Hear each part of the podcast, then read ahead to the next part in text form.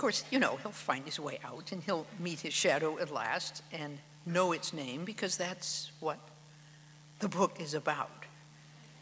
A boy growing up, a person coming together into wholeness.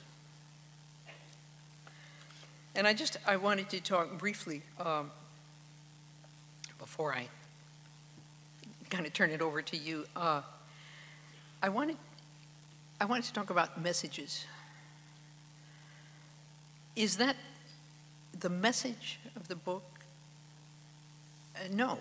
Um, what I want to put into question is the idea that is so widespread that a story must have a message, that a story is a vehicle for a sermon, as it were. And if not, that it's merely trivial entertainment. Um, I'm afraid that, that some of this is quite unwittingly taught in schools a great deal, where children are taught to what is the message of the story you just read? Well, a story can mean a lot without having any identifiable message at all. I'm inclined to think that the less explicit its meanings are, the more powerful they may be. Uh, and there I think of Shakespeare. Uh, what does the tempest mean? What's the message? It's got a thousand messages for a thousand different people. You know, it's, it's, it's inexhaustible. So, what I think I'm talking about is, is intellectualizing fiction and art and thinking that all there is to be got out of it really is, is this sort of a meaning that can be put into words and, of course, quoted on an exam paper. That's partly where the trouble starts. Uh, test passing, you know. Uh, where a story happens as, as you write it, as you tell it or hear it, or as you read it. Where a story happens is in your head, sure enough, but it's also in your body and in your heart, in your feelings. If it doesn't happen there, it doesn't happen very importantly. And I think the, the real message that every story, every piece of imaginative fiction tells us, and, and also uh, even memoir, is that uh, we can be other people. We can live other lives. We can live them as we read. No other art empowers us in quite that way.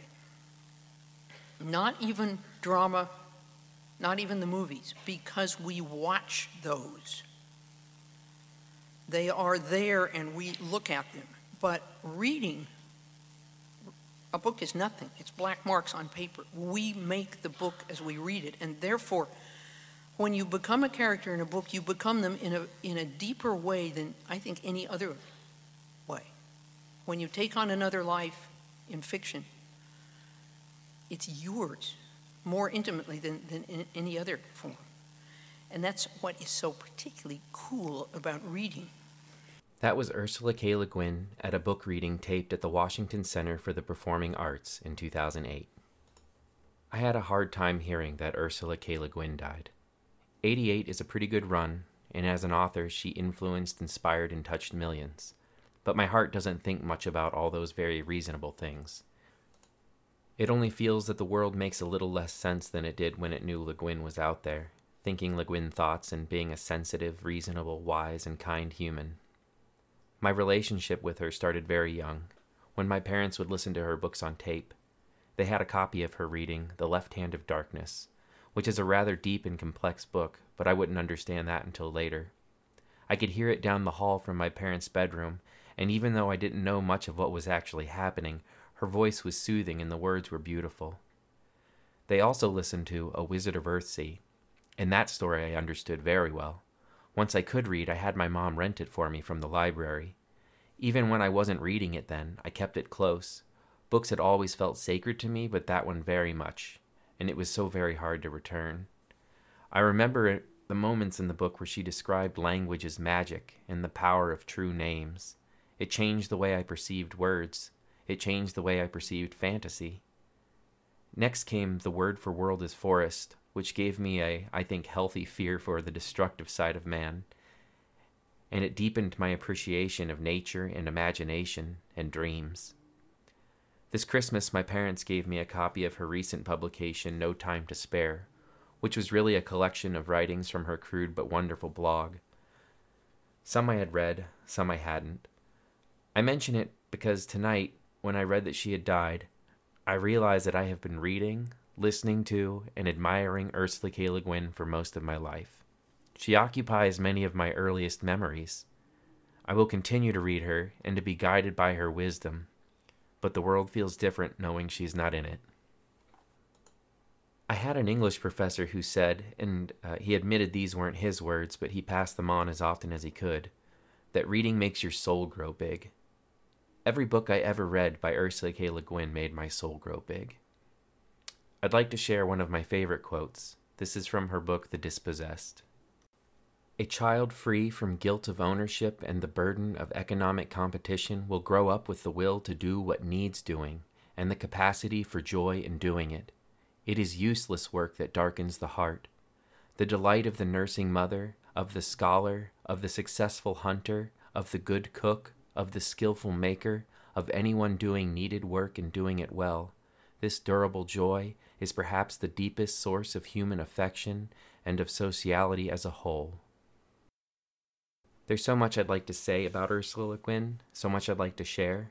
I think the best thing I can possibly say to anyone listening, to those who already love her and those who maybe haven't discovered her yet, go read her. She'll make your soul grow big. I'll leave you with audio from her acceptance speech for the National Book Foundation's Medal for Distinguished Contribution to American Letters from November 19th, 2014. Thanks for listening. I think hard times are coming when we will be wanting the voices of writers who can see alternatives to how we live now and can see through our fear stricken society and its obsessive technologies to other ways of being. And even imagine some real grounds for hope we will need writers who can remember freedom poets, visionaries, the realists of a larger reality.